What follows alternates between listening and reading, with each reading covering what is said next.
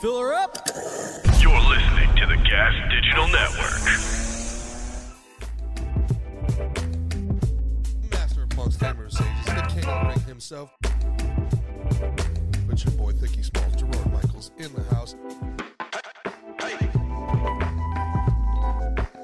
Well done, handled well. That's beautiful. Oh, nice. Yeah, you think people are gonna be disappointed that they were watching Skanks and then all of a sudden we're on? Hey, why? Why? Looked like a good cast there. They had Shane Gillis, Ari. Looked like a good time. Podcast in the world. Yeah, looked like a good time. Well, for a reason. What's up, brother? What's up, dude? How you doing, man? Cheers. Cheers, Bubba. Let me see you take a nice swig of brute seltzer for me. See, take a nice little. Ah, that's what I'm talking about. A little good toxic shit, buddy. Masculinity clothing action. Oh, there you go. County Jail, shit. 1776. All right. Love toxic masculinity clothing. You got the first form rocking the Nevins. Yeah, man. We're doing a damn thing. This is a good start. Yeah. Hey, I want to. Speaking of good starts, I want to pull something up, Nat. I don't know if you heard this yet, Mick, but I want to get your feelings on this. It's a Stacy's mom reaction from a young artist. It looks like he's performing. I can't tell if it's a talent show or if he sold out a theater. But pull up Will King music if you could, Nat. Everybody knows, hopefully, listening to us right now. Stacy's everybody mom knows. Got it going on. Fun fact: my favorite band. They were a one-hit wonder, but they have a bunch of great albums. I talk about them all the time. Yeah. What are they called? Fountains of Wayne. Fountains of Wayne. Named after the Fountains of Wayne. In Wayne, New Jersey. Yeah. Fountains of Wayne. Really? Yeah. Mm-hmm. Oh, cool. One sec. We're making it work with the. So this is our first time. Studio. This is our first time doing a Zoom. We have a no Zoom policy. No, you're right. This is our second time. You're right. But this is the only. The first time was a disaster, which pretty much cemented our no Zoom policy. Well, that's because we did it with Eva. This is the first time you and me are doing a Zoom. All right, I got the video here. Nick, this is the third time. Remember, I was on tour in Chicago and we tried that. Oh, that was god awful too. That was our worst one. Did we delete that episode? I hope so. If we didn't, we should. Yeah, it was terrible. We should strike that from the record. But you know what, dude? I'm still. I'm reminded every now and then about the best episode that never was. It still gets me. It's still, what do they say? Gets my goat, gorges my gorges my goat with a G. I don't know. Whatever the fuck it is, I feel it, all of it, and it fucking is infuriating. Yeah, it's so infuriating, bro. We've never done a better podcast than that one. People probably think we're like fucking around too. No, right? It was a great episode. We actually celebrated after that. We celebrated, bro. We went out and drank because we were like, you know what's crazy? It's over now. The episode exists. The video, we should put out the video of the episode and get somebody who's really great with lips, lip reading to like do the subtitles for us. Fuck. That's a lot of reading. Oh, so I guess we're not going to pull up this video on that, so... Hey, give Nat a break. No, I've had it ready. I was waiting for you guys to wrap up what you got. No, we're talking. This is called stalling. We're stalling for time, Nat. Pull it up. Oh, I thought we were having a conversation like friends, but, whatever the fuck. I'm glad to know you were just participating for stalling purposes. 2 points. 2 points for stalling.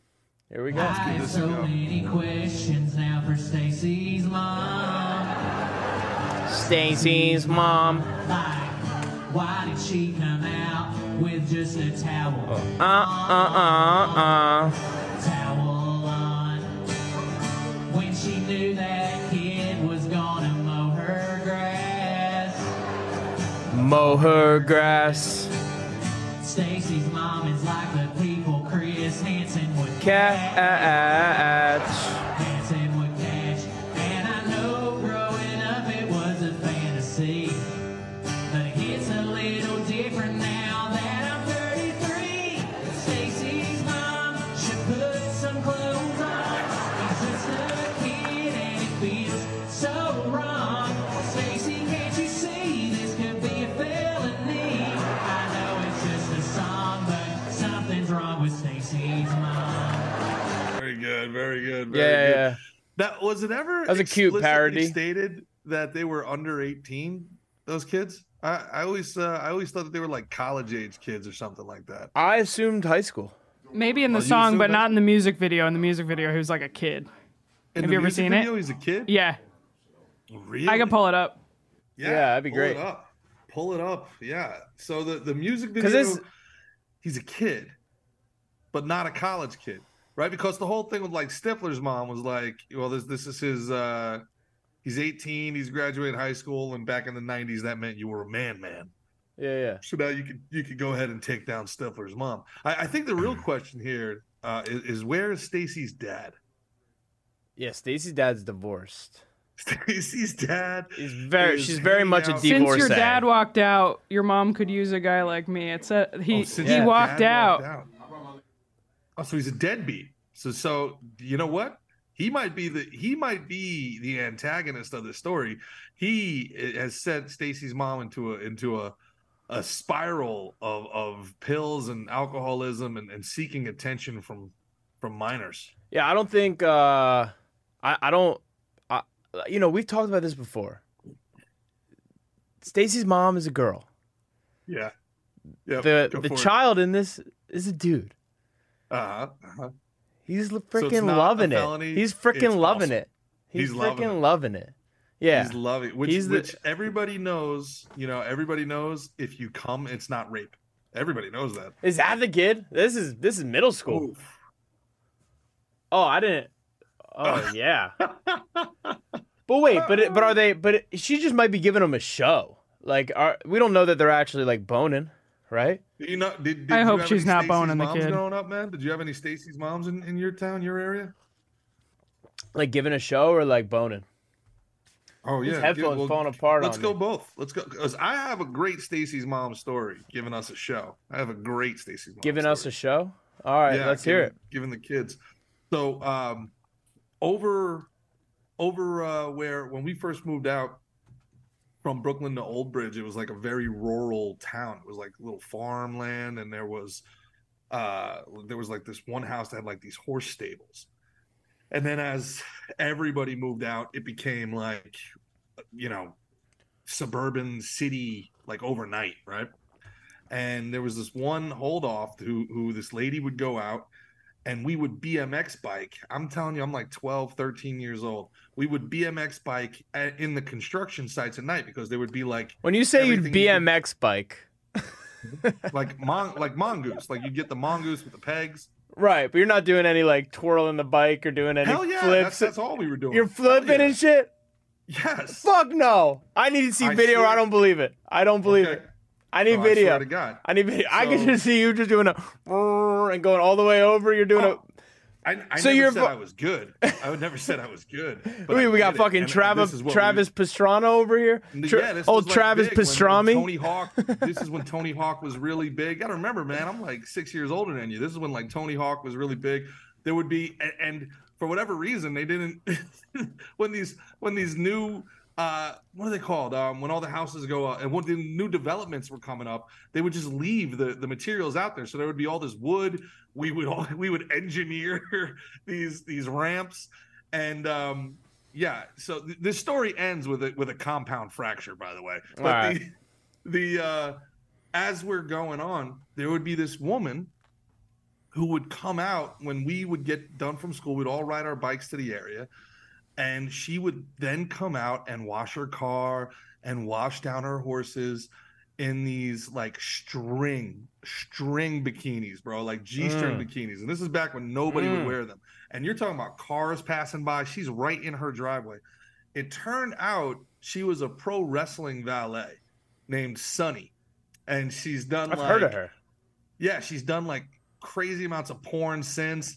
She basically, the guy she was living with, I think she made kill himself or something like that. He was a pro wrestler too, Chris something or other, I forget.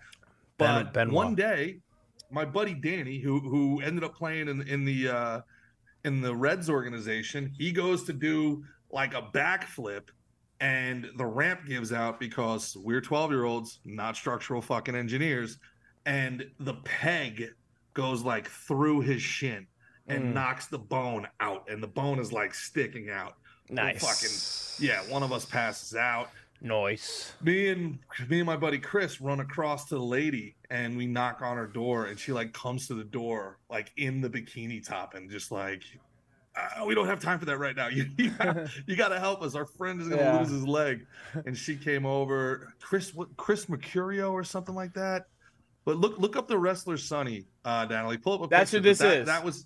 That was our SUNNY. That was our like. Our town's Stacy's mom. I remember hearing about her. I'm pretty sure she drove a wedge between Bret the Hitman Hart and Shawn Michaels. Get out of here. I'm pretty sure they were both kind of dating her. Really? Yeah, dude. She's the reason for the Montreal screw job? Yeah. She is the screw job? Yeah. Yeah. I'm about 90% sure. Now you check that out after you pull up she's a blonde chick. Yeah. I remember I've listened to those like shoot interviews, and they like. She's a WWE Hall of Famer, dude. And she was chilling out in Old Bridge, showing you guys her titties and butt cheeks. Yeah. Huh? Yeah. Well, that's pretty freaking cool. Chris Candido. She was married to a dude named Chris Candido. Yeah, and she was just cucking his ass. She was cucking Chris Candido. Yeah, he wasn't all the way to the top. You know what I mean? She wanted him. I pulled it up before you did, Nat. There she is. Yeah, and then she did like hardcore, like Candido killed himself. That's them down here, down there. The Eminem looking dude. That was them. And he killed himself? I think he killed. I don't want to talk out of turn. That was them. Holy shit. But now could you see if there's something with them and Shawn Michaels or I mean her and Shawn Michaels or her and Bret the Hitman Hart? Yeah. So pretty sure there's a love triangle.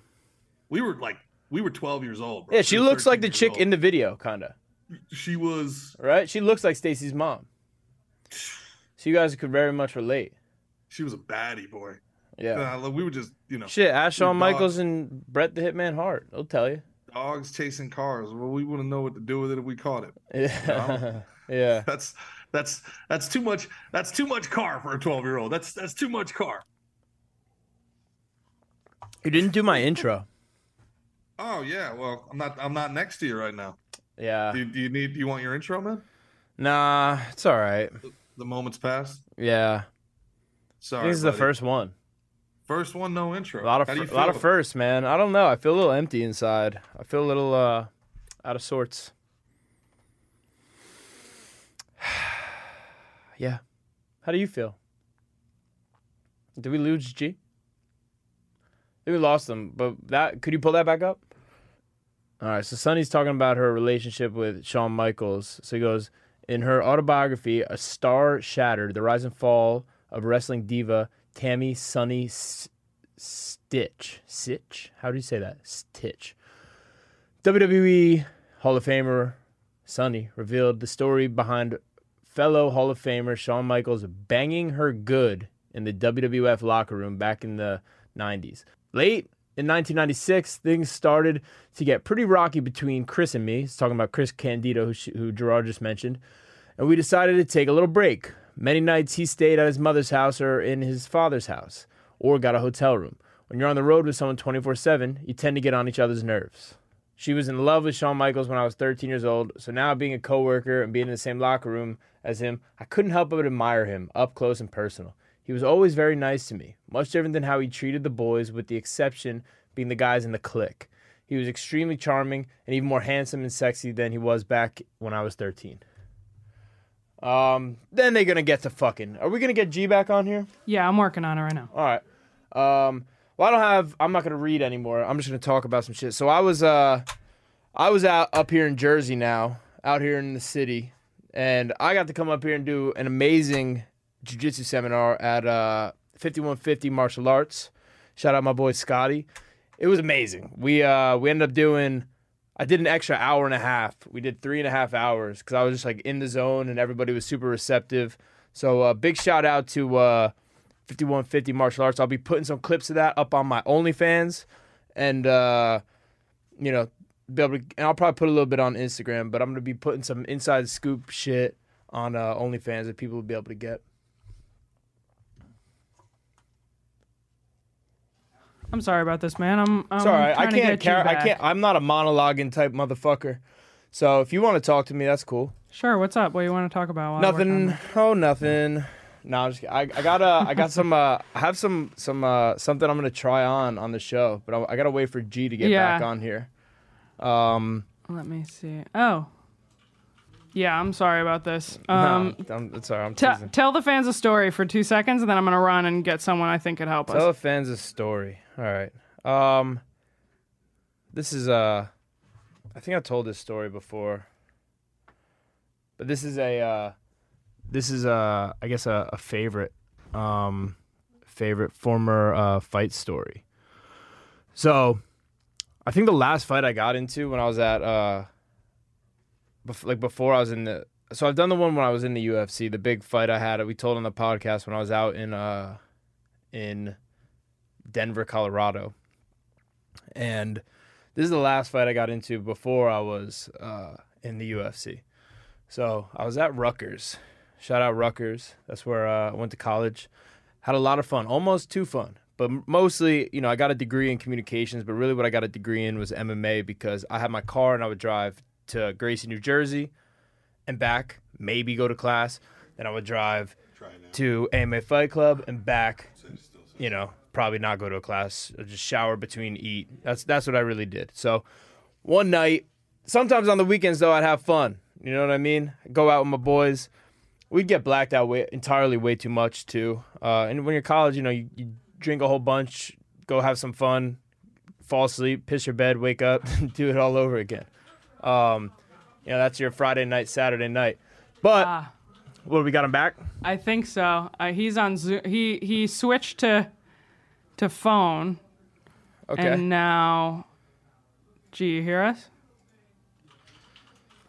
It seems like he hears us, but I don't hear him. So then I'm at this bar, right? I'm at Old Queens. That was our spot. A bunch of my buddies either bartended or bounced there, so I'm standing, and it's a packed bar. We're packed in there like sardines, and I'm facing this way, and I remember I saw like one of my old football coaches was in there, you know what I mean? You're seeing a bunch of people. I started feeling a little push in my back, a little sharp push, and I was like, it's a packed bar. Someone's just, you know, drunk people getting pushed.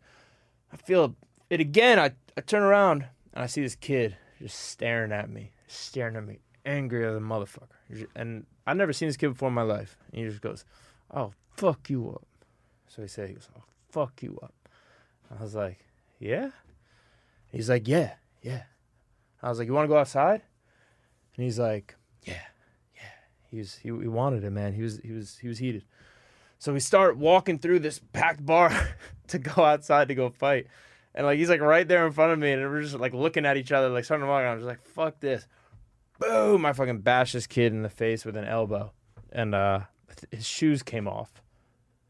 And I think he left like an imprint, like a cartoon in the floor.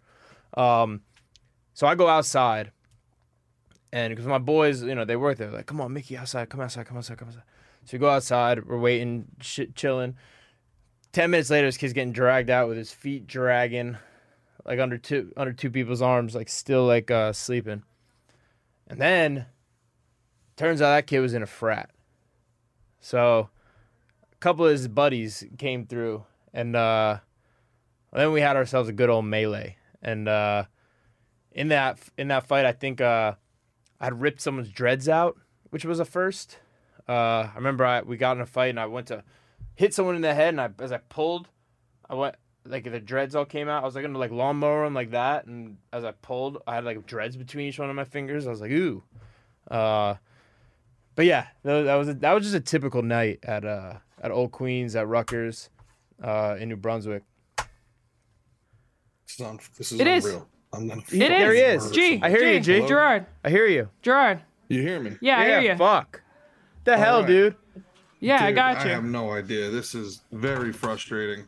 I can hear you telling your story about when you domed the dude in Old Queens, which is fantastic.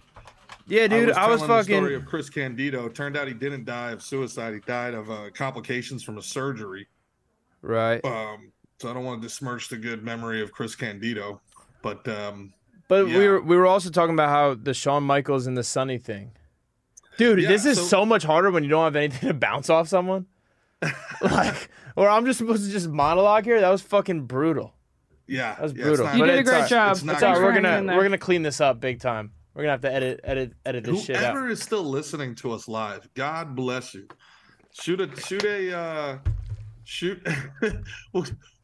just watching, laughing at us. Is anybody in the comments still listening to this train wreck episode? Tell them to shoot a DM. There's 400 people in here, G. We'll make sure they get. There's 400 people in here. Nice, at least. You're gonna have to give 400 t-shirts out. If you're one of the 19 people in the chat right now, they just got to promise to wear them. So the big. So did you have a Stacey's mom moment? Did you have a Stacey's mom moment growing up? I had a teacher that I was pretty sure I could have, but I didn't cross that line. You never crossed the line? Nah, she wasn't that great.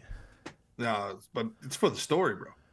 Yeah, I thought about it, and being like a horny young kid. You're definitely like you're not thinking about it, but I didn't think the juice was worth the squeeze. Yeah, yeah, we had a couple of those who would they'd get drunk locally in town, and they'd be out there. In retrospect, they were probably only 26 or 27, but they'd be out there on Thursday night and Friday night. We'd be sneaking into this bar with a fake ID, and the teacher'd be like, "You can't be here. You can't be here. You're a teacher." Yeah. No, I'm an adult. You can't be here. You're my student. You're like, well, we're here now, so let's fuck. Yeah. I never did, but I'm pretty sure my buddy got down with one. Yeah. Yeah. Our cliche as it is, our starting quarterback, I'm pretty sure banged. Nice. This chick. I did have kind of a Stacey's mom moment, and I wasn't man enough to pull it off. It wasn't a Stacey's mom moment. I had this crush on this girl, Danielle, since middle school, man. This chick, she was just so beautiful. Half Japanese, half Italian, just gorgeous. And she pierced her own nipple in 8th grade. She was just always so intimidating to me. She was always so much more mature than I was. She was. Hell yeah. She dated the older guys. And then I was running a clinic. It was my second year of pro ball. And now, I'm overconfident. I'm the most cocky guy on earth. I think I can get any girl ever. And a lot of them I could. And I got her and her family to print out these flyers and these cards for this clinic that I was going to run, this baseball camp in the off season to make some money. And she isn't at her office. So she texts me to come pick up the package from her apartment. Mm. And she comes to the door in nothing but a towel and hands me the thing. And in that split second moment, I'm like, do I make a move here? Do I go for it? Do I take the towel? That's a little difficult, man. That's a little difficult. I don't know what to do. I'll give you, I wanted to make fun of you. I wanted to make fun of you. I wanted to make fun of you, but I think that was a predicament. I did not make the move, and I can tell you, 15 years later, I still think about that. You needed to at least slow play it. I think you needed to be like, "Hey, can I use your bathroom?" You definitely shouldn't have be like, "Okay, here's the things. Goodbye." You know what I mean? Okay, thank you. Sorry to bother your shower because listen. Maybe you were interrupting her shower. Right? There is a chance that, you know what I mean? You go to pull that towel off. She's like, "What the fuck are you doing? I'm trying to help you here." I knew she had a boyfriend at the time. I knew she had that. And I did have a girlfriend at the time. Right. Who I was cheating on profusely. Mad? Yeah. Well, listen, terrible. I think the play there, if you're not sure, you don't go definitively either way. You know what I'm saying? Is G still here? In my mind, I tried to play it off like I was cool. Hey, what do you got underneath that towel there? In my mind, I thought I was Joe Cool. To her, I don't know. She was smiling, but I didn't get vibes. So wait. Time out. To this day though, because how hot is that, bro? She shows up. Time out, man. Time out. Time out. Does he not hear me? What? Time out. We got to run this back. Uh huh. So you get there. She opens the door. Yep. "Hey, what's up?" She's in a towel. Does she have the cards? Does she have the cards in hand? The things you wanted? Yes. So did you just "Oh, thanks," and take them and leave? Or did you say this, "What do you got under that towel?" You just told me. You got to tell me the story. That's how it went, man. She's got these things like, oh, what you got under that towel? And then she's like giggles and then gives me the cards.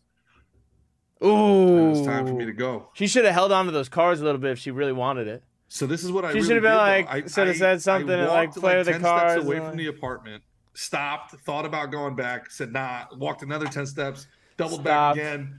Like, you know, I didn't know what to do. Bro, you needed to be like, hey, can I get something to drink? Can I use the bathroom? Can I do anything? Like, can I shower? This is why you got to run through scenarios in your mind. I never in a million years anticipated to see this, the crush, my high school crush, the woman of my dreams. I never anticipated her to show up in the towel to the front door. And bro, you should have been ready. You should have been ready when you're going to your crush's apartment. I ran through my mind. I was like, why does she want me to come here? But then I'm like, you know, I don't know, whatever. When she showed up in the towel, though, Mick, I still think about it to this day. Can I tell you my interpretation of it? Yeah, let's hear Nat's interpretation. I feel like I don't think she was trying to fuck you, but I think she was trying to be like a little flirty, a little sexual. He can't. Oh, you can't hear me? Try again. How about now? You could just relay it to me because when she talked, maybe that's what's kicking me off. She said that she doesn't think she was trying to fuck. She thinks she was trying to be a little sexual, maybe was trying to like turn you on a little bit. Yeah. Is that right, Nat? Yeah, that's what I think happened. That's kind of the vibe I got. Kind of the vibe I got was like, she was teasing you. She was teasing you. Yes, that's the vibe I got. And then if you go and make a move, she could tell everybody that I made. Yeah, you tried to. Oh my gosh, Gerard's such a creep. He knew me and my family were making these cards for me. He tried to take my towel down. Yeah, correct. No, yeah. I don't think you made the all the way right move, but I think you made a right move and not getting too aggressive from the jump. I tell you what though, when I don't have internet, like days like today, that moment, that's one of the top three in the spank bank, bro. You just go back in time and do that one differently, you know? Yeah, man. Where is she now? You play that scenario all the way out. Oh, she's doing really good. She's a wife, a mother. She's doing really well. All right. We don't talk anymore either, so I don't have any bummer for watching this, but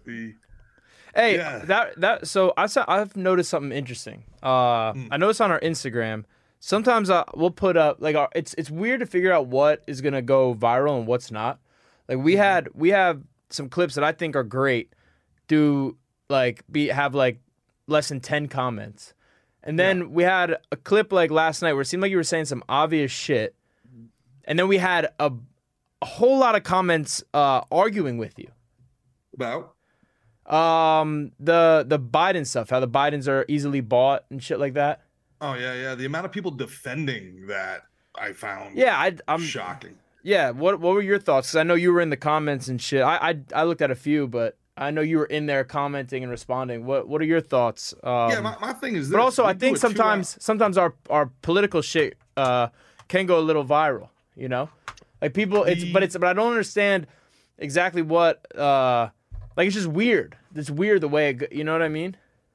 Yeah, well, I think politics are very tribal. People want to have their voice heard right now, and they feel like they have to defend their guy or go on the offensive against. It's like it's very team oriented. It's not good. Okay, but you know why I think like that particular. My biggest thing is, the people who disagree with you immediately like call you uneducated or uninformed or all these other things, and you're like, bro, this is a 60-second clip from a 2-hour video. You go watch the whole conversation and then comment.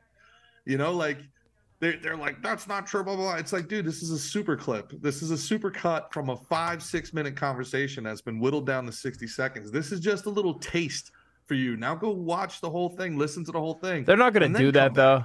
They're not going to do that. People aren't doing that, though. They're following on Instagram. But you're right. But they want to have an opinion and give feedback as well. You know, and like social media 101 is like, you're not supposed to argue with these people. Like, no, screw them. They're like, they were going to follow us anyway. Like, you know, how'd they see our shit if they weren't following? People names and I hate bullies, bro. I hate bullies. I hate people that think like, you know, you're like, why? Because you're going to what?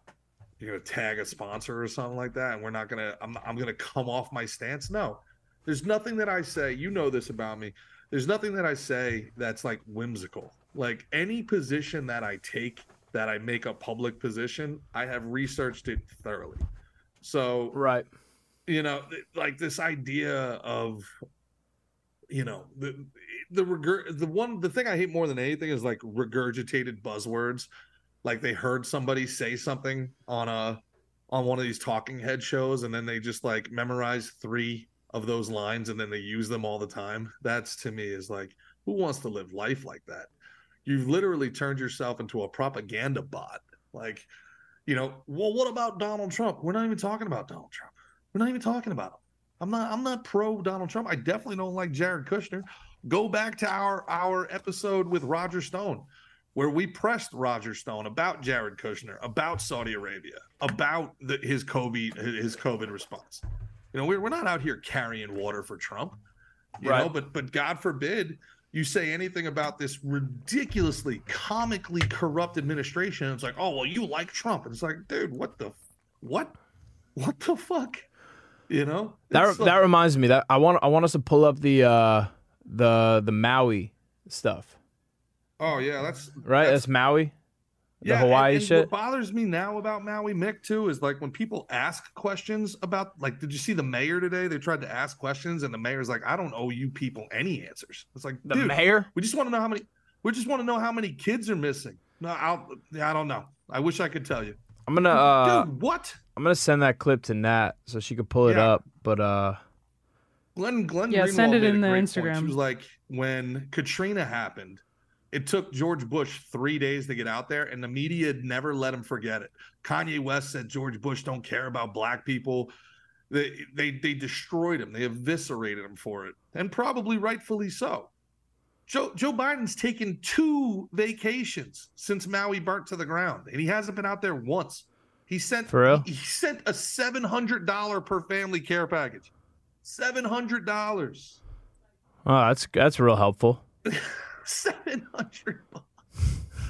You know, it's pathetic. Listen, it's really weird, man. There's some really fishy stuff, and the more they don't want to answer the questions, the more you have to be like, well, the people asking the questions must be onto something, right? Like this goes back to what we're talking about before with the conspiracy theorists and stuff. If they're conspiracy theorists, if they're that crazy, they should be very easily disproven. Right? Can you play it like that, Nat? Because I had to take a screen recording of it. It's still I'm sorry, Mick. It's still saying message unavailable. Yeah. What type of video is it? Like, well, I just sent it to you. But it's from Dark Universe. Okay, let me look at Dark Universe. But they're like a private page, right? So that's what I'm saying. You want me to bring my phone out there? Was there a way you can get my phone up there? Let me see. Or I could just put it directly into the camera. Sure, let's try that for now. Let's try it, shit. All right. Here's the footage. Now, you can see behind, that's all burnt. And then on the coast. Yeah. Yeah, that's on the wild. Coast, that's everything very, very all these expensive rich very people strange. Houses are fine. Right behind. Very strange that the guy who's the former Obama staffer who's in charge of water distribution in Maui waited 5 hours claiming that he had equity concerns. All these beautiful homes are fine, but right behind them, wildfires. Now listen, my first instinct is this is maybe they did like a controlled burn to stop the fires from progressing, right? Maybe these people did, like a controlled burn. Burn down everything that could continue to catch fire and bring the fire forward. Okay. You there? You hear us? You hear us? Now I can hear you, Nat. But not Mick. You don't hear me? Not Mick. Okay, one sec. Uh-huh. Keep talking, Mickey. Maybe you'll hear. G, do you hear me, buddy? What are we going to do with this episode? I don't know what we're going to do with this fucking episode. Ooh, I heard something. You heard something. You probably heard something over on Nat's. You didn't hear me. There he is. You do hear me. There he is. Wow. What happened here? I don't know. I hate Zoom. We need rendezvous ASAP. I think the first one was on. I think the first one was on G's end, and the second one was on my end. So I saw the video clip that you pulled up, right? Yeah, it's on Dark Universe, like 009. If people wanna, they'd have to follow it and like get accepted to follow it. Yeah. Yeah. Dark_universe_09. If you want to check that out, Nat, see if maybe you get accepted by the end. But so what are your thoughts, G? Because my first thoughts. What do you think about the stigma? If someone comes to your, my first thoughts are, like, was the controlled burn? Not that there's maybe they got in time or is able to do something like that, but at the same time, maybe because based on what you told me about how the government has been trying to buy this land from the natives for years. They've been trying to buy this land. The natives are like, no, this is our land. This is our motherland. No, we're not selling it. No, we're not selling it. No, we're not selling it. Now, oh shit, all your land burned. But don't worry, we're gonna buy it from you. Yeah, they're getting what they want, you know. Yeah, and the fact that it's like it seems a lot like the government is kind of is the kings, the rulers, and they are more interested in keeping control over the people rather than helping the people.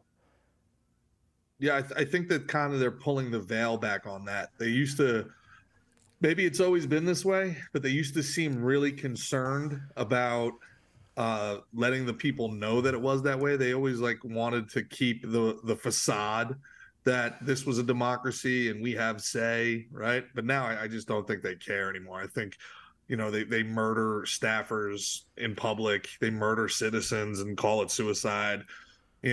Oh yeah, Jeffrey Epstein killed himself, prove he didn't. Even the bots in the comments of our video that you were talking about before. Oh yeah, Hunter Biden got money for Joe Biden's influence, prove it. It's like, okay, well, here's all the proof. How do you know they're bots? What makes you say they're bots? What makes you say they're bots? You know what? That's unfair for me to say that they're bots, but they have the appearance of bots. You know, they have could just be 15, sheeple. Yeah, they could be sheeple. They only got 15 followers. They've got cat, animal avatars as their profile pics. They all seem to follow the same profile. If they are people, what profile do they follow? Well, they say the same buzzwords. Oh, okay, I thought you meant actually following a profile. Okay. Well, I'm saying they say the same profile. Oh no, not like if you were an FBI profile, right? Got you. Animal avatar, the same talking points over and over, the same buzzwords. The weirdest thing to me about Maui is like how unconcerned the government is. Almost it gives the appearance that they knew it was going to happen or they wanted it to happen, right? George Bush was destroyed for taking 3 days to get down to New Orleans after Katrina, and probably rightfully so. Your people are going through a once in a century catastrophe. Get on the ground and see what's going on and make some decisions. Joe Biden has gone on 2 vacations since these fires. Not one, not two. He's allocated $700 per family.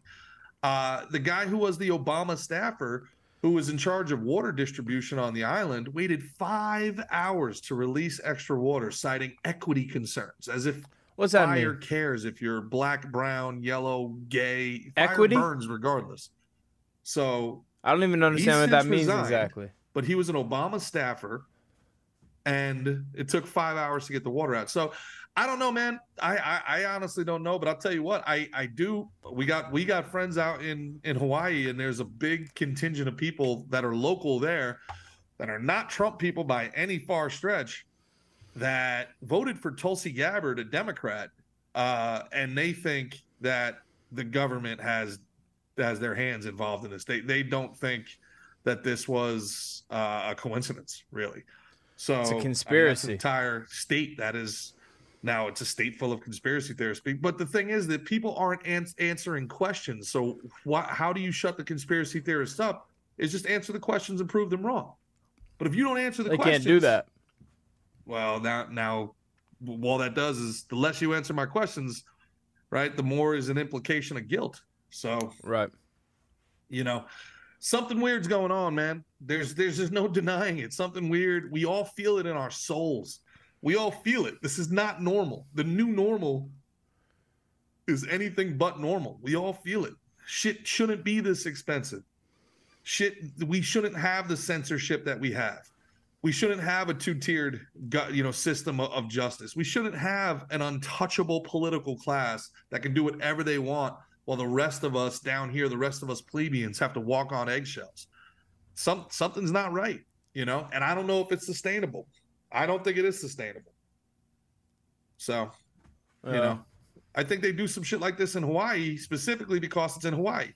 Now what they're talking about is they want one of these 15-minute cities. They wanted a test ground for one of these 15-minute cities, one of these completely digitized, Minority Report style, you need a chip in your arm to get in type of shit, and they couldn't do it anywhere. How crazy is that shit? They're talking about how you're going to have a chip in your body.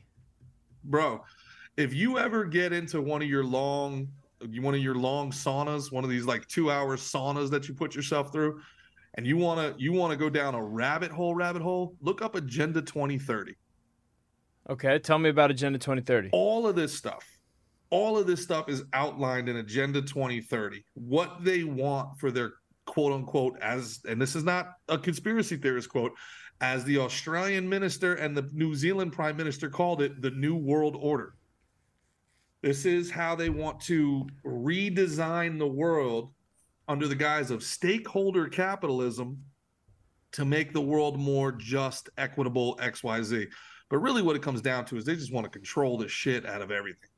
Cash is going to be gone, right? And if you now the good things, right? Like, so you got to take the good with the bad. All of these tech forward, quote unquote, progressive people say, well, wouldn't you want a chip in your body that tells you when your heart's beating too fast, when you're at risk of a disease, when you're at risk of this, when you don't need to know, you don't need to go to the doctor to be diagnosed with COVID. It'll no, because I don't fucking trust it. Aha. Now, why don't you trust it? I don't trust their agendas. I don't trust their intentions. I think I'll tell you why. No matter they haven't shown me a reason on why I need to be trusting them. That's it right there, right? That's at the end of the day, that's it. And they feel like they don't need your trust because it's not you and me and our generation. They're not going to be able to convince us. We're too freedom oriented. We're too individualist, right? But the next generations, they'll understand the benefit of the group collective and the group dynamic. And this is why it's all group identity. It's you're not Mickey Gall. You are a straight white male. Like this, it's group identities. It's group dynamics. They want to get rid of the individual because the individual is a problem for them. They can't control an individual. An individual is remarkably dangerous to these people, right? Groups are easy to control. You can control a group, right? But that's the essence of people. We're all individuals. Do you have a link to this agenda, G? I agree. I think the individual nature of humans is something that's very, very recent, and I think it's a beautiful part of our evolution. I think an individual 10,000 years ago probably died alone. I think individual thought. Well, I think individuality within groups. You know what I mean? Everyone that's where you see everybody has what they have to offer. Well, that's the way we were brought up to believe that the differences within the group are what make us great. Yeah, but not just to be robots. But over the course of the last 10 years, I don't know if you feel this way, but the way I see it is that they've tried to pat down that individuality within the group. How dare you disagree with this group dynamic? How dare you? Like, we kind of very lovingly joke on the Roy G. Biv community. But I mean, you're talking about people from all different walks of life that are all colors, that are all sexes, and all they have in common is that they like having sex with the same sex. So why does that dominate their entire political identity?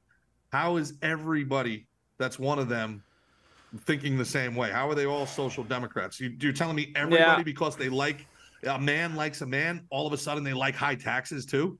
all of a sudden they support. Yeah, and that's kind of the same thing. Money in Ukraine. See, I think that's bullshit. In the same way that it's bullshit that they're like, if you don't vote for Joe Biden, you ain't black. That same shit's ridiculous. All that shit's ridiculous. All that. Well, Larry Elder called. Actually, Larry Elder just called out Charlemagne on that. I don't know if you saw that clip.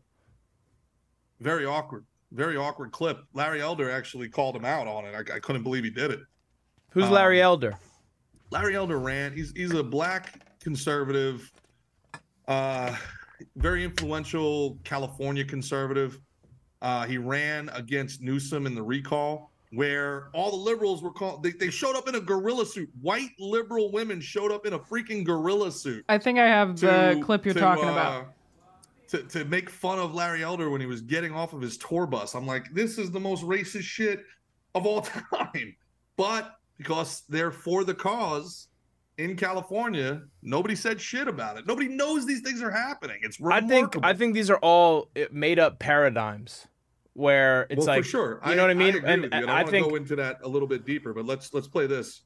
Have you ever heard the term a wake-up call? No. It is an incident where a person of color forgets that they are of color and are reminded rather brutally by an unexpected act of racism. Have you ever had any of those? Oh, brother. I'm acutely aware, Charlemagne, that I'm a black person, just as you are a black person. And when Joe Biden insulted you by saying, you ain't really black, we don't know whether or not you want to vote for me or vote for Donald Trump. You have a problem figuring out whether you're for me or Trump, and you ain't black. He came in here and told you you aren't even black unless you think a certain kind of way. It seems to me that should have been a wake-up call for you, but it wasn't, apparently. Yeah. How dare this guy come in here and insult you, a black man, and tell you you got to think a certain kind of way. I'm amazed that you weren't mad about that. I'm not gonna say that upset me, just like I'm not letting you upset me. You know what I mean? I don't tend to get upset over things like. Well, that. For the record, I'm not a Democrat or Republican. I didn't say you were. Yeah, I think both. I don't know what you are. I never even asked you about your party affiliation, but you are black. And to have a white guy come in here and tell you you think a certain kind of way, otherwise you quote ain't black. Wow. How should I have replied to him? What I just now said. How dare you insult me and tell me I think as a human being, let alone as a black person. I don't tell you how to think, Joe Biden. How dare you come in here and tell me how I should think? Come on, man.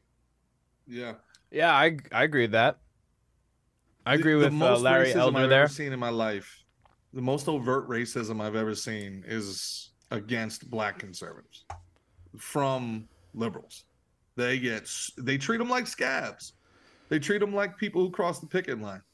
You know, that's that group mentality. It's that unionization. There's something called the log cabin Republicans.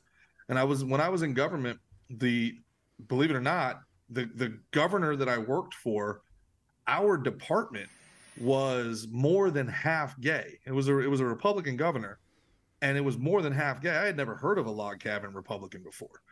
And they just didn't promote it. They just didn't put it out there. You know, one day I was at lunch, and the guy who was kind of my boss, great dude, you know, I asked him, I was like, hey man, you're gay. Why are you a Republican? He goes, because I'm gay, not stupid. I'm like, okay, fair enough, man. You know, and this idea that you have to be one way or another, it's kind of shocking. Louis C.K. just was posting about this the other day. He's like, you know, when you're in college and you're broke, you're a liberal because you need money. Then when you make money, you're a conservative because you want to keep your money. And then when you're old and you want, you know, Medicare and Medicaid, you become a liberal again. And I'm like, well, I don't know if that's true. I don't think that's called, he says, he's like, that's called life. I was like, I think that's called being selfish. You should vote for the greater good of society, not for the greater good of your own personal wallet. But, you know, I think people feel very vulnerable right now, Mick. You talked about this as made up paradigms. I agree. I think this is, yeah, it's these are made up paradigms where they're trying to just tell you how to think and saying like all this shit you're talking about. It all seems pretend to me. Like if you're this, you like a that. If you are this, no, everybody is, we're all different. Every single person is different. Every white person is different, every black person is different, every person of every skin color, race, creed, whatever. We're all different. No one is exactly the same. We're like, you know what I mean? We're all different. So how can you say that just someone who has this quality means you fall into all of these checklists? You can't put people in boxes like that. I'll take what you're saying and I'll take it a step further. Imagine thinking you have more in common with a person you'll never meet in a place you'll never go just because you share the same skin color or sexual orientation, right? Imagine you're in New Jersey and your teammate is black and you somehow think that you identify more with a white guy from Missouri than you would with your teammate who you grew up with in the same neighborhood, that you have the same lived experience. Like, it's of course not. You know, people are, you know, when they were identifying with George Floyd, you know, it just goes to show you how easy it is. And the thing about George Floyd that was so crazy is nobody in the beginning was arguing against George Floyd being police brutality. Everybody was like, this is fucked up. No cop should have anybody on the ground. Fentanyl, whatever. No cop. See, no cop. And this is where my libertarian views come in, and it just drives me out of my mind that people don't see it this way. The state should not have the right to kill its own citizens. I don't care how. I don't care what he did. The state should not have the right to kill its people. Right? So you don't believe in the death penalty? No, I don't think I do. I don't think I do. What would it take for you to think the death penalty is okay? So if someone, you know, was raping everybody in your town, and raping and killing every person he could find in your town, you don't think that person gets the death penalty? Yeah, I probably do. Like extreme circumstances, if the people, but then again, now you turn it into mob justice. Yeah, I think on the most extreme. But even then, I you know, I still think that there's better utility. This guy's a piece of shit rapist. Let's put him on the front lines in Ukraine instead of somebody's good fucking kid dying. Why don't we put these rapist fucks out there to be cannon fodder? At least use it. At least get some value out of them, right? Like, but yeah, I mean, the most extreme, a guy's a murderer. You know, again, even murder's kind of strange, right? Like, murder's a weird one, right? Because if you, you know, and this goes back to what Sammy Gravano said, and I don't agree with it, but he makes a point, and you can't say he doesn't. The guy killed 19 people. Now, he claims they were all in a mob war. So in his mind, he was a soldier, and he killed people that signed up for it. And if he had killed 19 people in Vietnam, he'd be a fucking lieutenant with a gold star and a pension, right? So, you know, does it really matter? You know, does getting the blessing from your government god to kill people make killing any less or more? You know, like, you know, Cain Velasquez might go to jail for 20 years for shooting at a guy who's very clearly a pedophile. You know, is Cain Velasquez a menace to society? You know, should he lose 20 years of his life? Nah, someone like that's a benefit to society. I agree. That's protecting his family, and would do the same thing to protect someone else's family. Yeah. We need to protect the protectors out there. You know? That I agree with. And I think one of the worst parts of, and you see it with shoplifting all the time now, the people who commit the crimes are the ones who get away, and the people who try to stop the people from committing the crimes, or even worse. Oh, like those 7-Eleven dudes? The 7-Eleven dude got arrested. That's fucking crazy. Or even worse, the people that report on it, Edward Snowden, Julian Assange, they get in trouble, right? Matt Taibbi gets the IRS sent to his house to do an audit because he reports on government corruption. So we're not worried about the government corruption. We're worried about the people reporting on it. We've talked about this with COVID. One of the craziest things that's happened in my life is people not being mad at the lies the government told them, but being mad at me and other people for pointing out the government's lies. Still mad. Still, last time I was down in Asbury, saw somebody who, you know, one of my sister's friends couldn't be further from me politically. And she still won't talk to me, even though everything that she disagreed with me with, I've proven to be right. Yeah. Like, you know, the difference between me and her is that when I hear some news, I immediately go to 4, 5, 6, 7 different sources that are varied to try to parse what's right and what's not. Right. She hears her favorite propaganda say something, and that's it. It's gospel. Yeah. Now it's the truth. Now it's reality.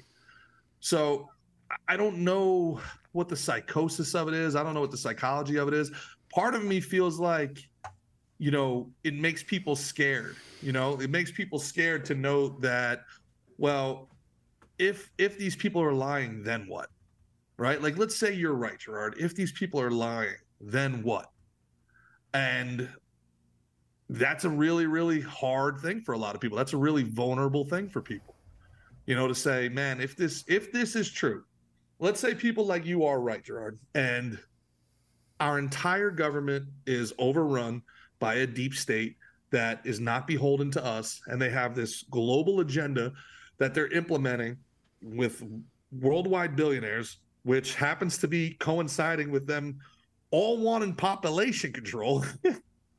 Okay, what do we do to stop it? Let's say you're right. How do we fight it? What do we do to stop it? Great question. I don't have an answer. So they'd rather not know. Then they're like, just shut the fuck up. And I can kind of get that. I really can. Yeah, it's that thing we talked about where it's like making you aware of a prison that you're in. You know, it makes you aware of this prison that you're in that you could have been ignorantly bliss to. Yep, right? It's the Matrix. And I get it too, because I'm very solution-based too. You know, if there's a problem, how do we solve it? You know what I'm saying? Yeah, but I do think part of problem solving, Nick, is being aware of the problem, the issue. Yeah, being aware of it, being aware of the problem. Yeah, for sure. You got to be aware of 100%. It, no matter how much it sucks. You know it's that's like somebody. That's kind of something I was speaking about at my seminar this weekend. Can you do the two screens so I can see them too when we're talking?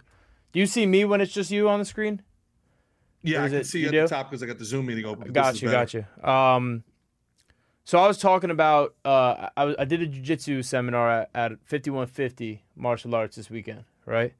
And first of all, I want to say I hear unbelievable things about your seminars. The way that we're talking to Christos about it, you know, and Antonio, the way that you're able to communicate what you're seeing, I'm very David Adiv like. It's very, very, very good. Well, I'm fortunate that I came up under a special guy, where in my jiu-jitsu, I learned systems, I learned principles, I learned concepts, right? And what I was kind of explaining was, and because these guys have Scotty trains with David as well. So, you know, you'd compare our jiu-jitsu to other people, even guys who you'd think would be great, you know, UFC fighters, great jiu-jitsu. Their jiu-jitsu kind of stinks compared to ours because our jiu-jitsu isn't, all right, here's how you do an Americana, here's how you do a Kimura, here's how you do this, now go armbar, now go do them, right?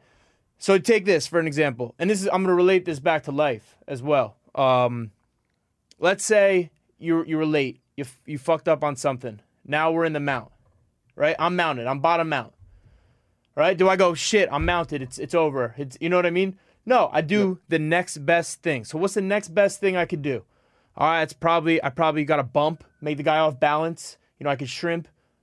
You know what I mean? There's a next best step. And then and that path will lead me, if I follow the principles, that will lead me back to a good place. I could be in a bad spot. They could be on my back, which is probably the worst spot. All right, I got to put my back on the ground, use the floor to scrape them off, turn and face, create something different to create, you know, protect my neck first. You know, so like the same example, if someone has a guillotine, if their skin is touching your neck skin, that doesn't mean I need to do a Kimura there? Fuck no.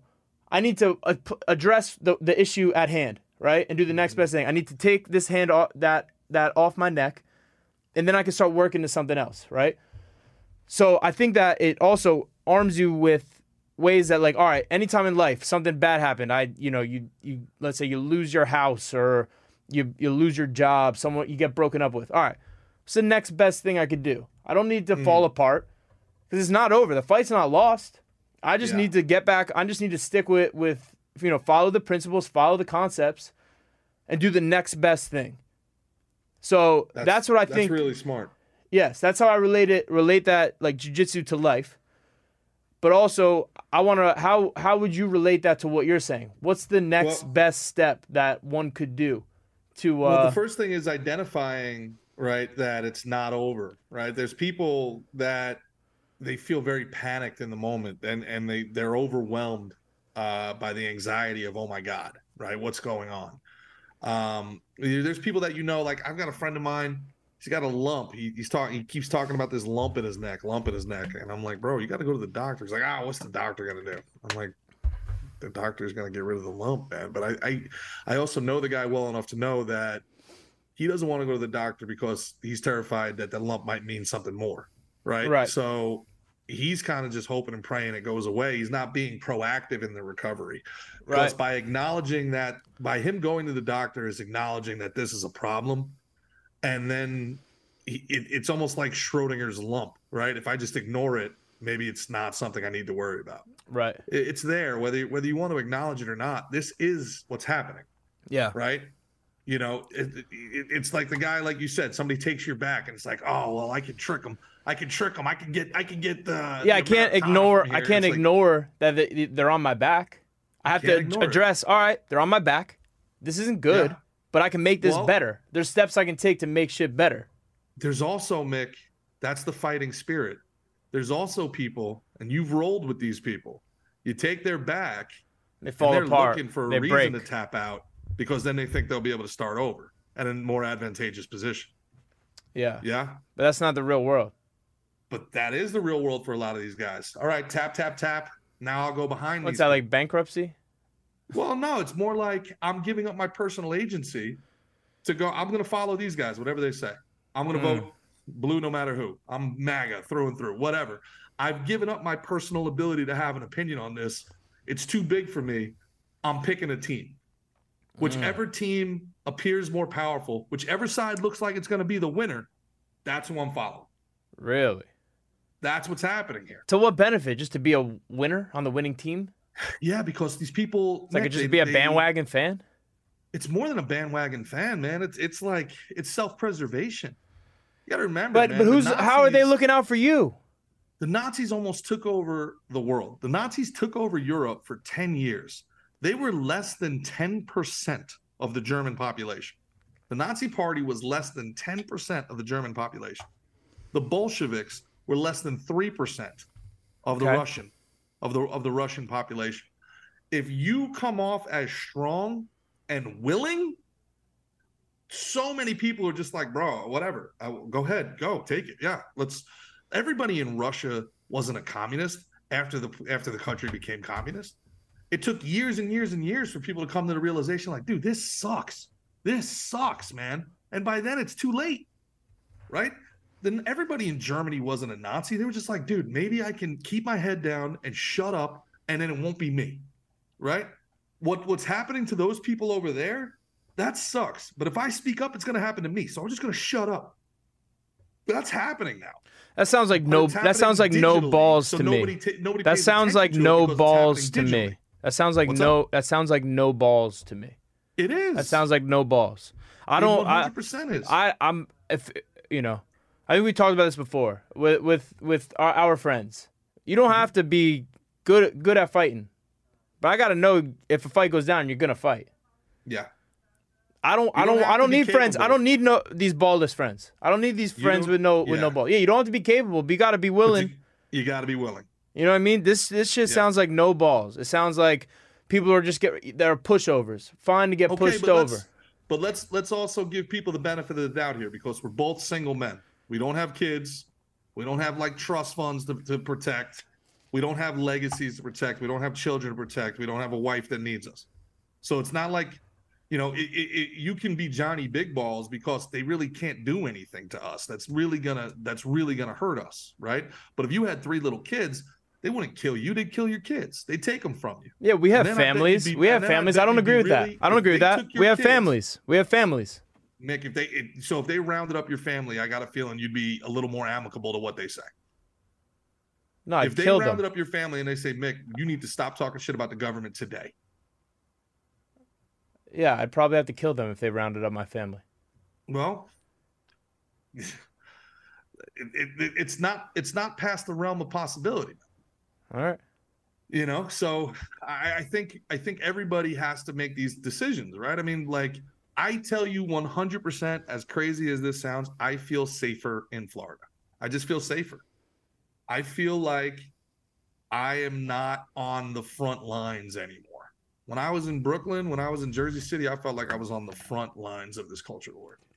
I felt like, man, if AOC had her way, and she's even said this shit out loud, she would put me in a quote-unquote re-education camp, you know? And it's like... So it's like a brainwashing camp? Yeah, they don't put her in front of the camera much anymore because she gets flustered under pressure and then she tries to say things that make her sound cool. She's kind of like the Snow White lady. I don't think the Snow White lady is actually like a bad lady. I've watched. I hear she's from Jersey. I know. I've watched. I hear that chick's from Jersey. I just think she's young. She's yeah. She's from Jersey. Really, really pretty girl too.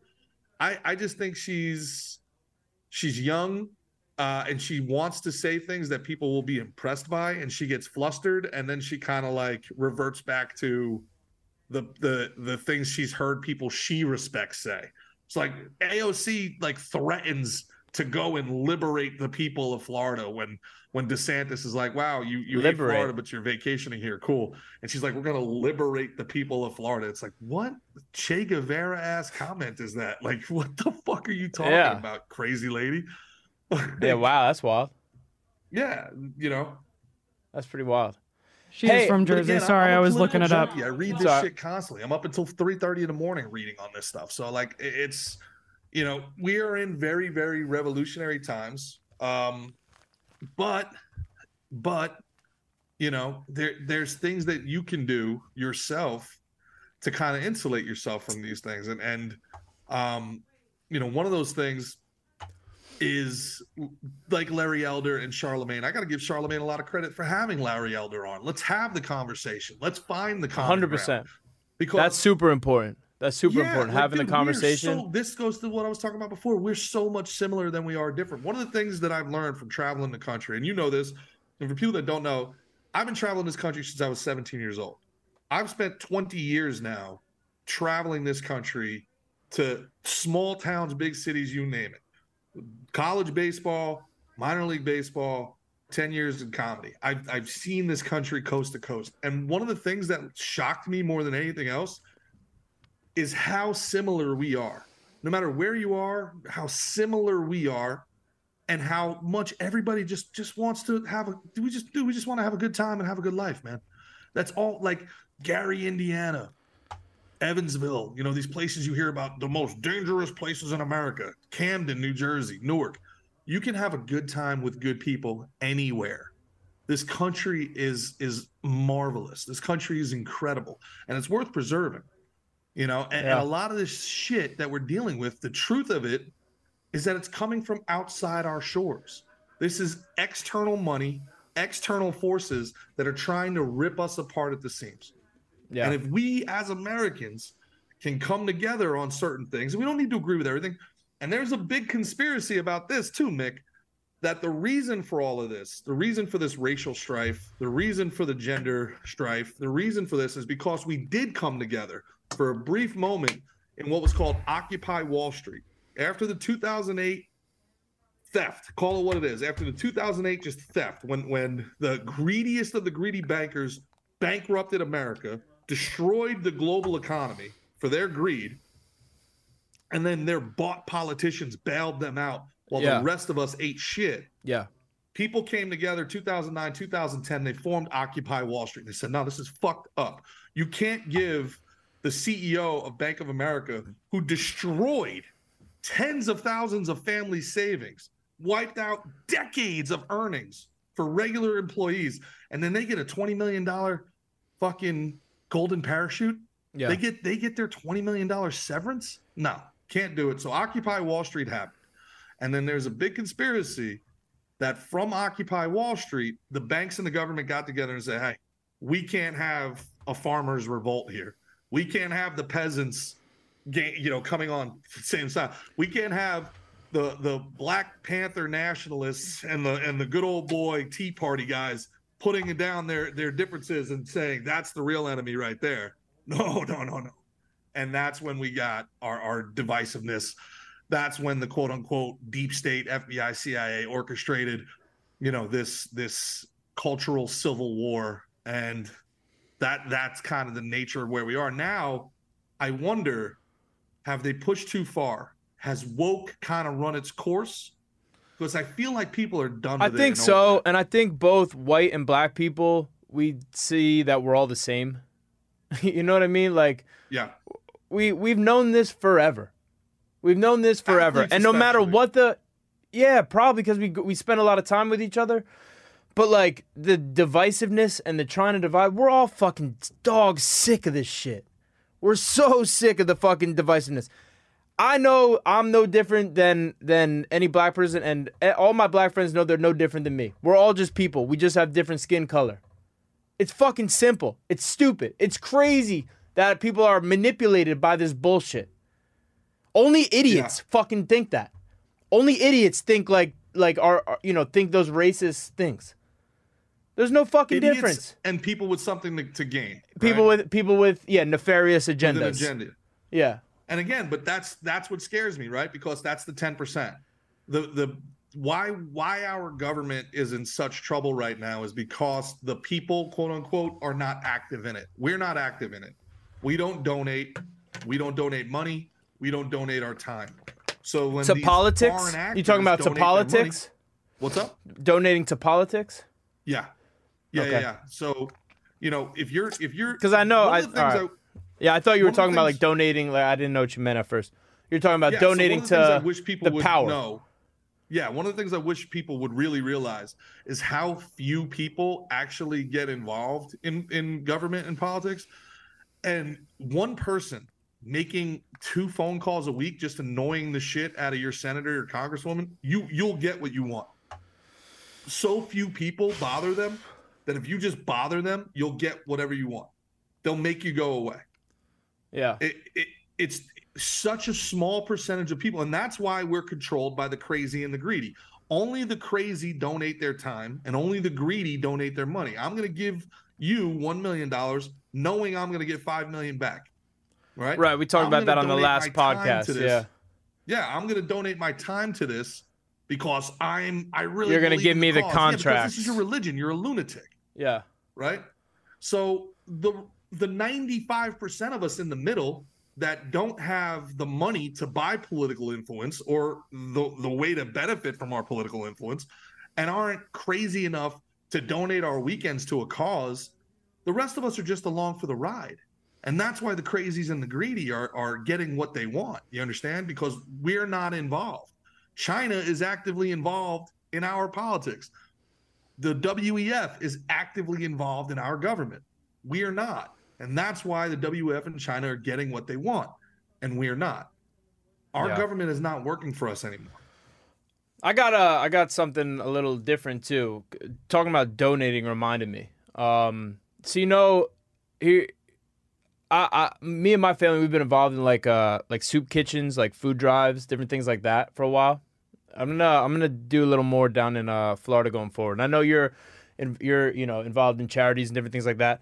Toys for Tots, yeah. There's simple things like people think like I was talking to someone and they were talking about how when they went to college they were worried about like gaining weight, like gaining the freshman 15. Right? Yeah, you've heard about that, right?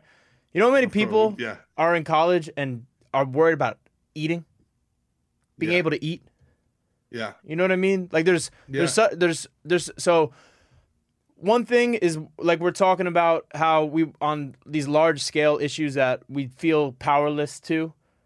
But here's one way, if you want to help society and help, like, your fellow man, go and donate food. You and 10 friends buy fucking 10 rolls of, you could buy 10 pieces of food items. You could also buy 10 shampoos. Because there's also, like, there's hygiene issues as well. Like, they don't have food, yes, but we all think food. There's also hygiene. You can get 10 rolls of toilet paper. There's a lot of things like fucking diapers or like sanitary napkins. There's so many things that people are without that you can do. You could find your local food bank. You could Google that shit. You and 10 friends could go, and I promise you're going to feel way better about yourself because you will have made a significant difference in someone's life. And it's something easy. It's something easy you could do. You'll feel good about it, and you'll truly be making a difference. And you know, for lack of a better, like doing the next best thing that you can do. You can go and you can help people on the fucking ground floor. I like this soapbox, Mickey. Spitting, boy. Huh? Hell yeah, I like you, man. On a soapbox. Hell yeah. That's damn good. And I tell you what, man, I'll take it a step further. Do what Mickey is saying to prove that you're not just a whiny punk bitch.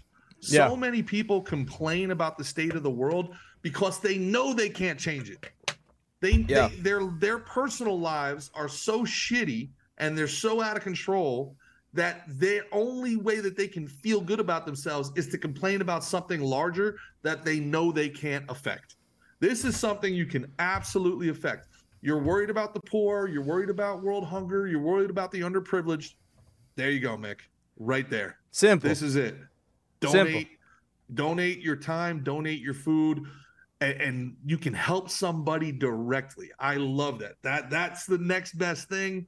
What's the next best thing? Dude, that's it right there. I love it. I love it. If you're not doing that, then also shut the fuck up. Yeah. You know? Yeah. With all due respect. If I think we're gonna being active in the world, I don't want to hear what you have to say about it. You're not an active participant in this. Let's get it. I got three things to say about this weekend's card. You got three things to say. Watched it with your boy. Great dude. Who's my boy? Chris. Oh shit. Oh yeah. All right. Great dude. Chris. Yeah, Chris is the man. Yeah, that place was swamped with women, bro. Yeah, Tin Roof in Fort Lauderdale. Yeah. See, that girl gave me your number on a napkin. That's the first time that's happened in years. Yeah, since like the fucking 90s, huh? Years, bro. That's tight, bro. Yeah, dude, the Slick and Thick jersey was popping. People fucking commented on it. Hell yeah. Which jersey? The basketball one or the baseball one? The baby blue baseball. Nice. I have one question. Where's mine? Yeah.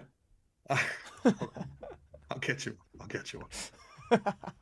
I'll get you. You want the same color? Fuck yeah. I want the basketball jersey and the fucking baseball jersey. I want them the exact same. The basketball jersey's fire. I'd be wearing that shit all the time.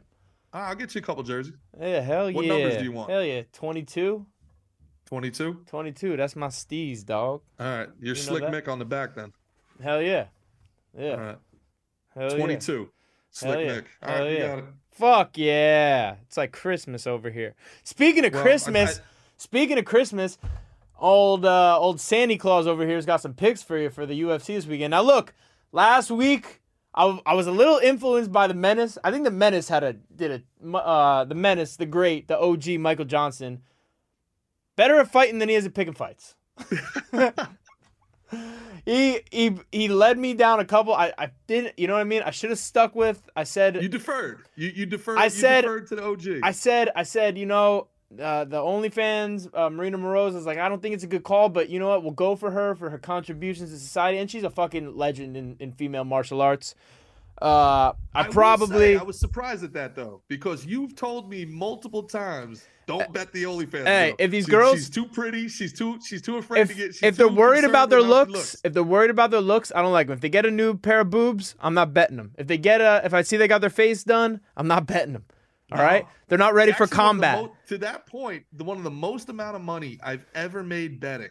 Talked about this with our boy Tommy G, 4DeepBets.com.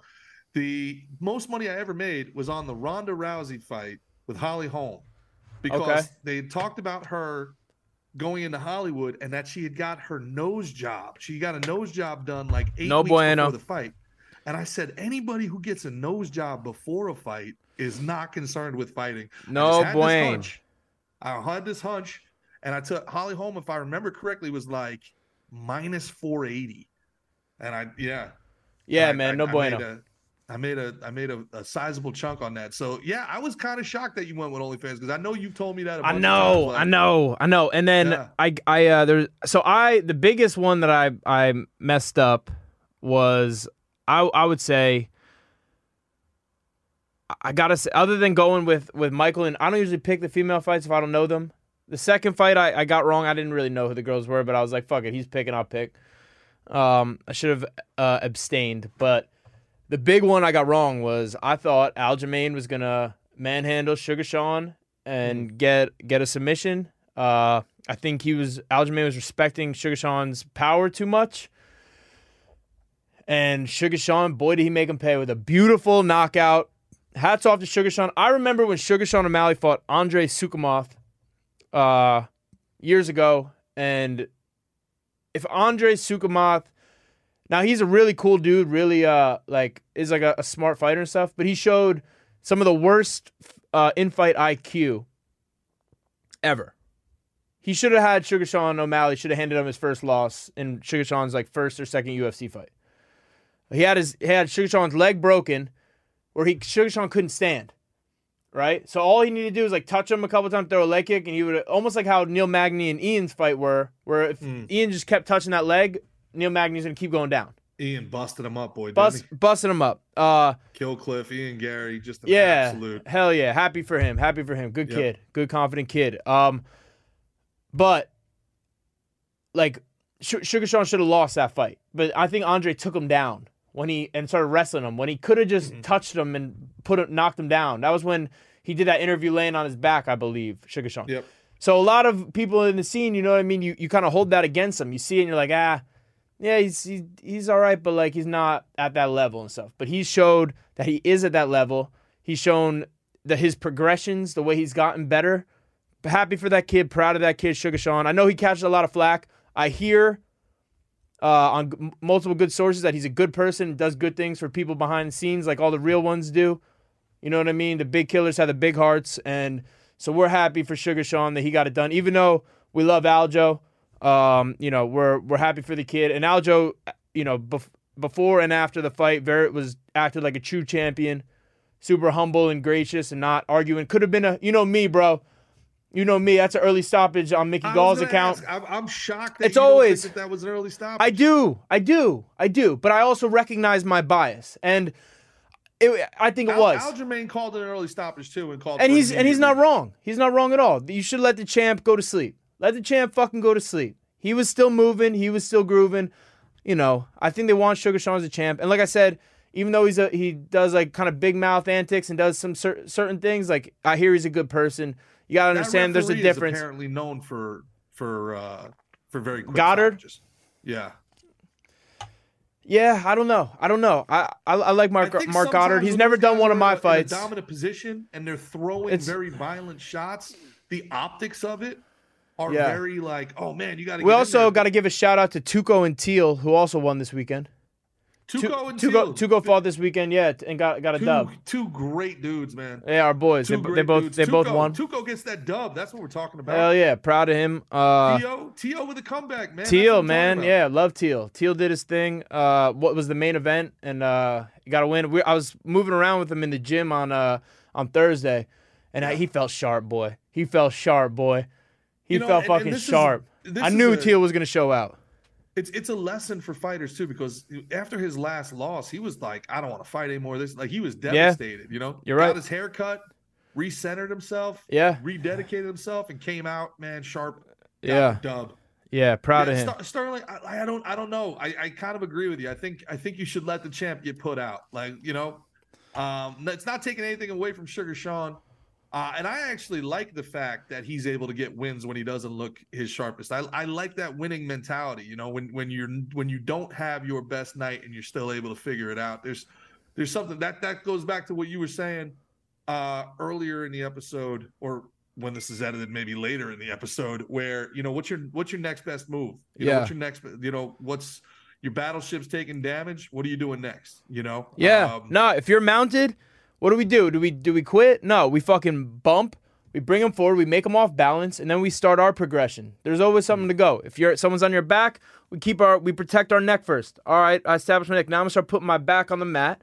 You know what I mean? I'm gonna move to the next best place and take the next best step. It's what we should be doing in life every day. Shit can happen. You lose your job. What's the next best step? You were 3-3 this Saturday, 50%. I think I was more like 5-5 or 6-6. I picked too many fights. Like that's I talked on fights I didn't really know about. I wanted to co-sign the Menace, and you know I end up going 500. It still keeps your record at 70% for the year, which is outstanding. Does it? I feel like that don't pull me down a little bit. Maybe a little bit. Probably pulls me down a little bit, but you know we got some fights. We got some fights to pick for this weekend. You guys ready for mixed picks? We got to fill them in. Yeah, we're going to do a little intro. Do we have an intro? Gerard, Nat, we got an intro for mixed picks? We should make an intro, man. We need one. Mixed picks, mixed picks. Now it's your turn, Nat. You got a little... It sounded funny when I did it in my head last week, but man, on that playback, was that an annoying sound that came out of my mouth. Mixed picks, mixed picks. Shut the fuck. All right, here we go with mixed picks. First, it's mixed picks. Mixed picks. That was better. Mixed picks. All right. So here we go. We're gonna start out. We got Choi Seung-woo versus Jarno Erins. I'm not going to be reading everybody's full names. Okay. I started that out that way, and I'm going with my boy Choi. Choi trains with us down at Killcliff. Tough kid, very nice, very polite, very cool guy, talented. I got my boy Choi in the first fight. All right. Now remember, Mickey G's biased. Sometimes my bias leads to fucking 3-0 though. Sometimes my bias leads to 6-0. I think I'm going to give you guys a little bit of a, I'm going to call this a Killcliff. Now, this is from Singapore, by the way. So you might want to lean towards the Asian fighters, I think. I think they might be getting some favorable matchups. I don't know, but at the end of the day, you can't get set up when it's a fight. You can only get set up with a fucking right hand or something. You know what I mean? There's no setups in fighting. If you're here, if you're in the big show in the UFC, you're a fucking fighter, and you should be willing to fight anybody in the fucking world. I got my boy Choi starting off. Second, I want to pad my record a little bit today. I'm going with Liang. Go down one. Go down one. I'm picking a girl fight. All right? Damn. I'm picking Liang. Why you say damn? Because sometimes you skip those. Usually I do. I know. You weren't prepared. When the Menace was in here, you had me picking a bunch of girl fights that I wasn't aware of and screwed me up a little bit. But I'm going with Liang. All right? And I got someone for the next one. Now, we don't see odds and stuff here. I have a feeling that... So I train with Yasaku. I train with Yasaku on the right. And I got Yasaku. All right, Yasaku's very talented, switches between both stances. I think this kid, Goff, came in on the Contender Series. I think he's supposed to be decent. So it's going to be a tough fight. But, you know, we're sticking with that Killcliff parlay. And we got Yasaku. All right. I like Yasaku a lot. Another very polite, very good man. He's our boy. I call him Otani. Yeah, I think you do too. Yeah, no, he does look like him a little bit. We got another one from Killcliff. Keenan Song took the L to Ian Gary in his last time out, making his time back. We got Keenan Song in this one. This is continuing the Killcliff parlay. These are my boys. These are guys I train with. A lot of credit for that fight. He was game. Hell yeah, absolutely. He's always game. Just did the Neil Magny. Always game. Absolutely. And this one, I don't train with either of these guys. But I'm going with Chitty. I think Chitty's got some of the best striking in the 85 division. So I'm going with Chitty. Chitty lost a war to RoboCop, who just got another great win this weekend. One of the guys I got right. Is he a beast or what, boy? Gregory Rodriguez, RoboCop's badass, bro. Badass. So here we got Chitty. All right. I'm going with my boy Garrett Armfield. Garrett trained with us down at Killcliff. He's been up in Missouri. I don't know, Missouri. I don't know what he's been up to too much, but he's a great kid. Someone I want to see win. We're going against the Asian line here. All right, but we're picking. Go back down to my boy G. Show him one more time. Garrett Armfield. Let's go, baby. Here, I don't have anyone. I'm abstaining. I'm not sure. I picked almost that whole on these prelims. Pretty good. On these prelims, I got 6 picks. 6 picks of mixed picks. Mixed picks, 6 picks in the prelims, all right? 6-pack of mixed picks. 6-pack. All right, now this is a fuck, man. This is a hard I don't know if I'm going to be able to pick this one. Junior Taffa, great striker. Let's see. Man, Parker Porter. This is a tough one, man. I don't think I could touch this one. I'd say... sit back, relax, and enjoy the fireworks of this fight. I'm not picking Junior Taffa versus Parker Porter. This one I'm picking for sure. Erin Blanchfield, Jersey girl. Jersey girl doing her thing, out here doing her thing, on her way to championship contention. Not an easy fight right here in Talia Santos. Erin Blanchfield, though, is a freaking stud. Jersey girl, cool girl. Erin Blanchfield, let's go. It's my mother's name. Can't lose. Erin. This one, I don't really know these guys. We got an undefeated Rinya Nakamura versus Fernie Garcia. I can't pick it. I don't know. I would just be guessing. I don't think we want mixed guesses. Giga Chigadze, I think that's how you say his name, versus Alex Caceres. Both guys are dogs. I got to go with Giga. I think his last fight was his loss to Calvin Kattar. Took some time off. Alex Caceres is a mainstay in the UFC, coming in off The Ultimate Fighter. They call him Bruce Leroy, which is a great nickname. Bruce Leroy G. You know Alex Caceres, right? Of course. Yeah, stud. Fun. This is going to be a very fun fight. Potential fight of the night. Both guys throwing spinning kicks, jumping kicks. Well, that's the thing. To me, Bruce Leroy's kind of got that, you know, we've talked about it. There's guys that are like serious contenders, and then there's guys that are just amazing to watch. Kind of that whole, you know, Nate Diaz, Cowboy Cerrone thing. I see Caceres in that kind of one. Well, I guess that's kind of the BMF now, right? Is that the BMF idea? No, now? Because Poirier and Gaethje are both title contenders. But, that's true. You know, stylistically, very, very interesting. Very entertaining. Yeah, yeah. So I'm going gig on this fight. Anthony Smith, Ryan Spann. Shit. As a show on this network. Anthony Shit. Smith does. Yeah, no, I love Anthony Smith. I'm a big fan of Anthony Smith. Big fan of Ron Spann, too. I don't think I could pick this one. I feel like I should because it's a co-main, but I'm not going to pick it. I'm not picking it. I'm not picking it. I'm not doing it. I'm not doing it.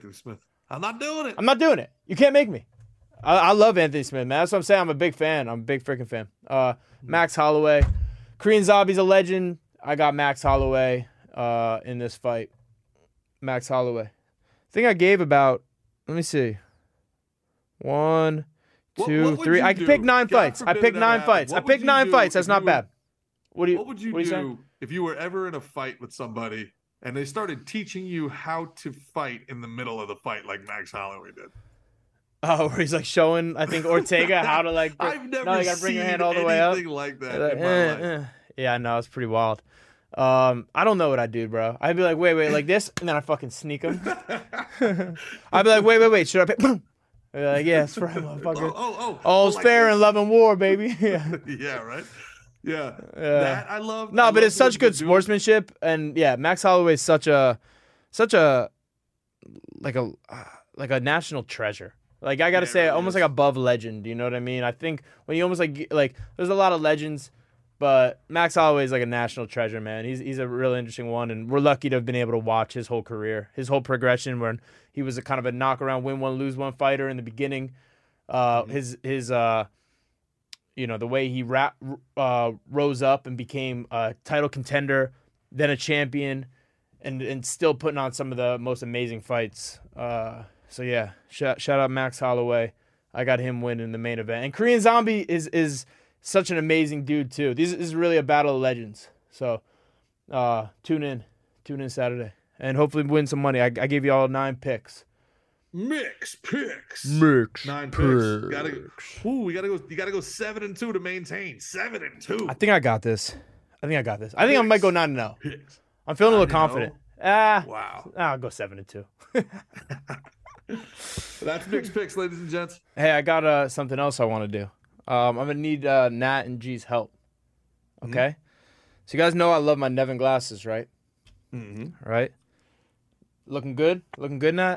All right. Yeah, looks good. Can you bring G up on here, too? Because I also might want to see his facial reactions to some of the things I'm about to do here. So we got... This is number 1, right? Number 1. Mm-hmm. Number 2. Oh. Number 2. Mm. Number 1. Mm. Number 2. All right, yeah, a little thicker in the sides. Yep. But still got that fucking Nevin shine, baby. Mm-hmm. Number 1, number 2. Now, yeah. Number 2.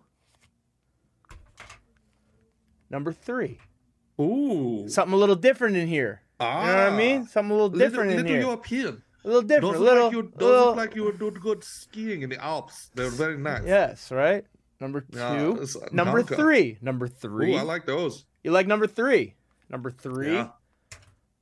Number 1, back to number 1. I think 1 is the still OGs. The best. 1 or 3.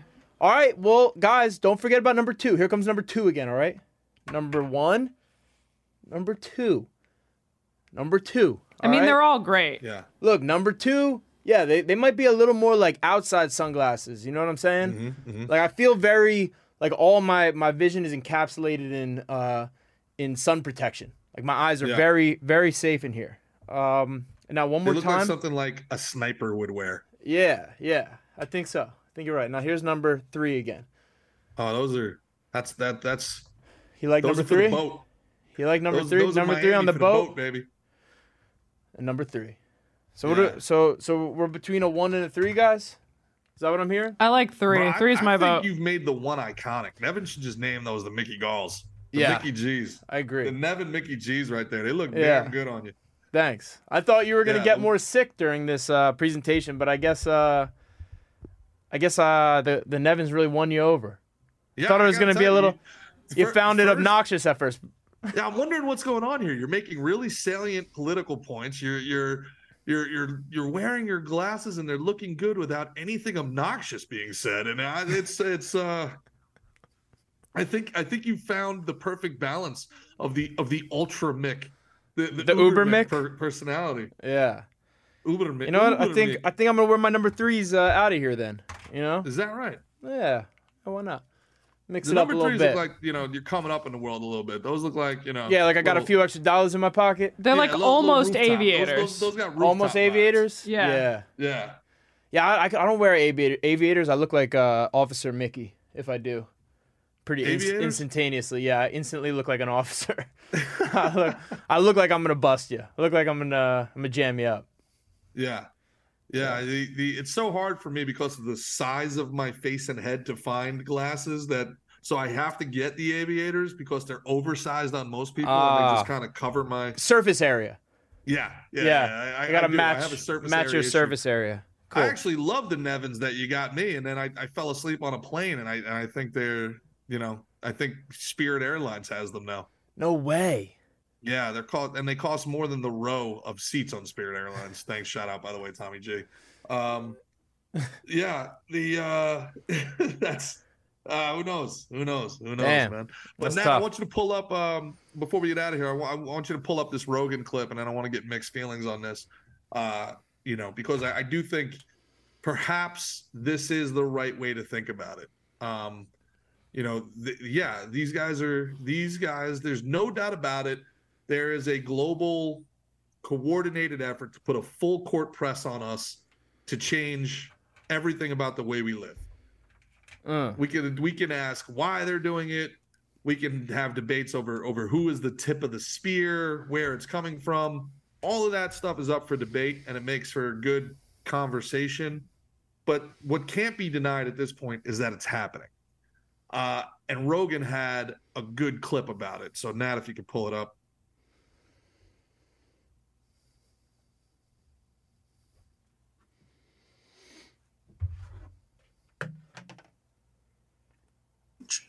And I think it's going to hit us like a fucking tsunami. And I think... Start it again, please. Start that back just so we hear the... precipice of unstoppable great change. And I think it's going to hit us like a fucking tsunami. And I think we're just really fortunate to be alive at this time. Yes. Where the whole world is going to shift in a really wild way. And I think one of the things you're seeing from... whether it is these corporations or these government entities that are trying to control narratives, this is like them trying to grasp at the last bits of control that are potentially available. But I think inevitably they're going to lose. We are at the precipice. We're at the precipice of great change. That's how it starts. And he says, we're lucky to be here. I agree as well, because I agree. I think if you have balls, you're lucky to be here. You should feel lucky to be here because you can be a part of something bigger and better that's going to come.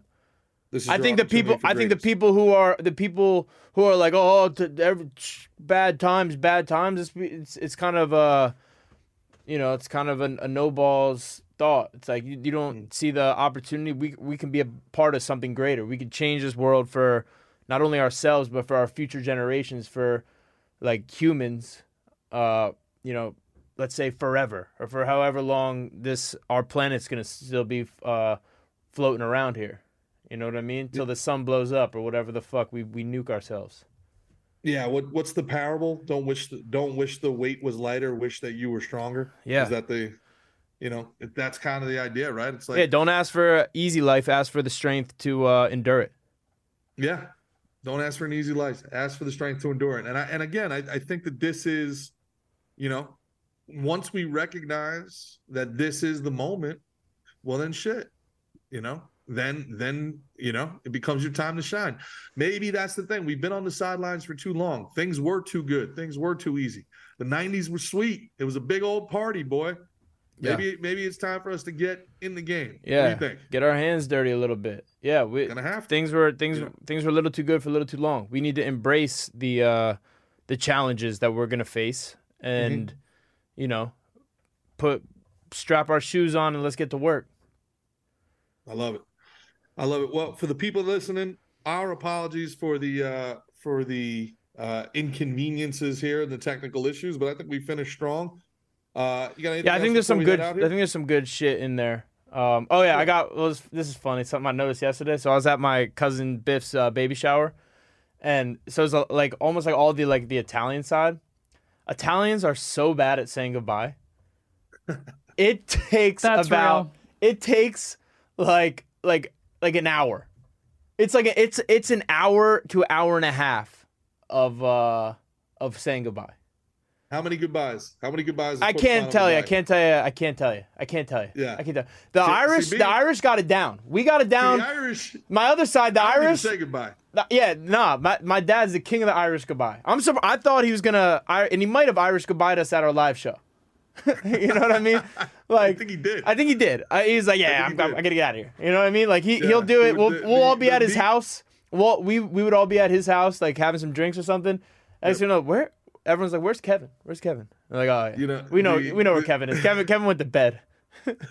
Yeah, that's the difference between the married man. You know, my dad wanted to, and my mom says, "Don't you dare." He goes, "You can get pictures with him whenever." The meet and greet line's an hour long. We can get pictures with them whenever. Yeah. My mom looks at him and goes, "Don't you dare! Don't you dare!" The way like yesterday, and I got both in me. So like I know it could be like I might go for a little extra hug and kiss, you know. Mm-hmm. But at the same time, I'm aware of like this is a production, so I could be over there helping hustle the ladies out because I see all the men. It's usually and it's the women are worse because you know what I mean. Yeah. So the men are like in the car, like I gotta drive home, and they're still in there gabbing and you know chit chatting and giving their 19th kiss goodbye. The worst I've ever seen isn't even Italian though. Carol Ann Miljavic is the worst I've ever seen.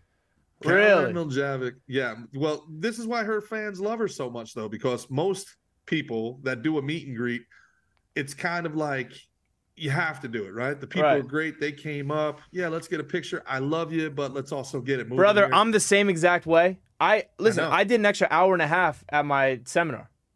Just on the mats teaching. Like it was supposed to go 11 to 2. We went to 3:30. I was like, hey, if anybody has to go, you guys can go, but I'm in the zone. I'm flowing. I got more shit I want to show you guys.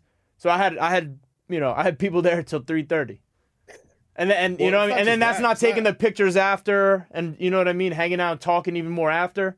Yeah, I was there till past 4. The both of you, you're both two of the most gracious people with your time I've ever seen in the airports. I'm like, Mick, I got a shit. Let's go. And it's another guy takes your picture. Like, come on, man. What are we doing here? Like, yeah. Well, honestly, I love it too. It's just as rewarding to me. You know what I mean? Like it makes me. I love it whenever people are like, "Hey, I don't want to bother you." I'm like, "No, thank you for saying hi." Like I'm grateful that, you know, you came up and said hi. You know? Yeah. It's cool to be recognized for doing. If you see the two of us out, and you guys want to get a picture or say what's up, go to Mick first because I will scare you away. G will start growling. Yeah. Sure. Yeah. Sure. Let's do it. You're bullshitting. You love it too. Nah, it feels good. I'm cool. I love the people too, man. But I do have to shit sometimes. People like, shits a lot. Guys backed up. Catch him as he's walking out of the bathroom. Minutes. Yeah. The meet and greet's an hour. You know, like maybe an intermission before the next meet and greet.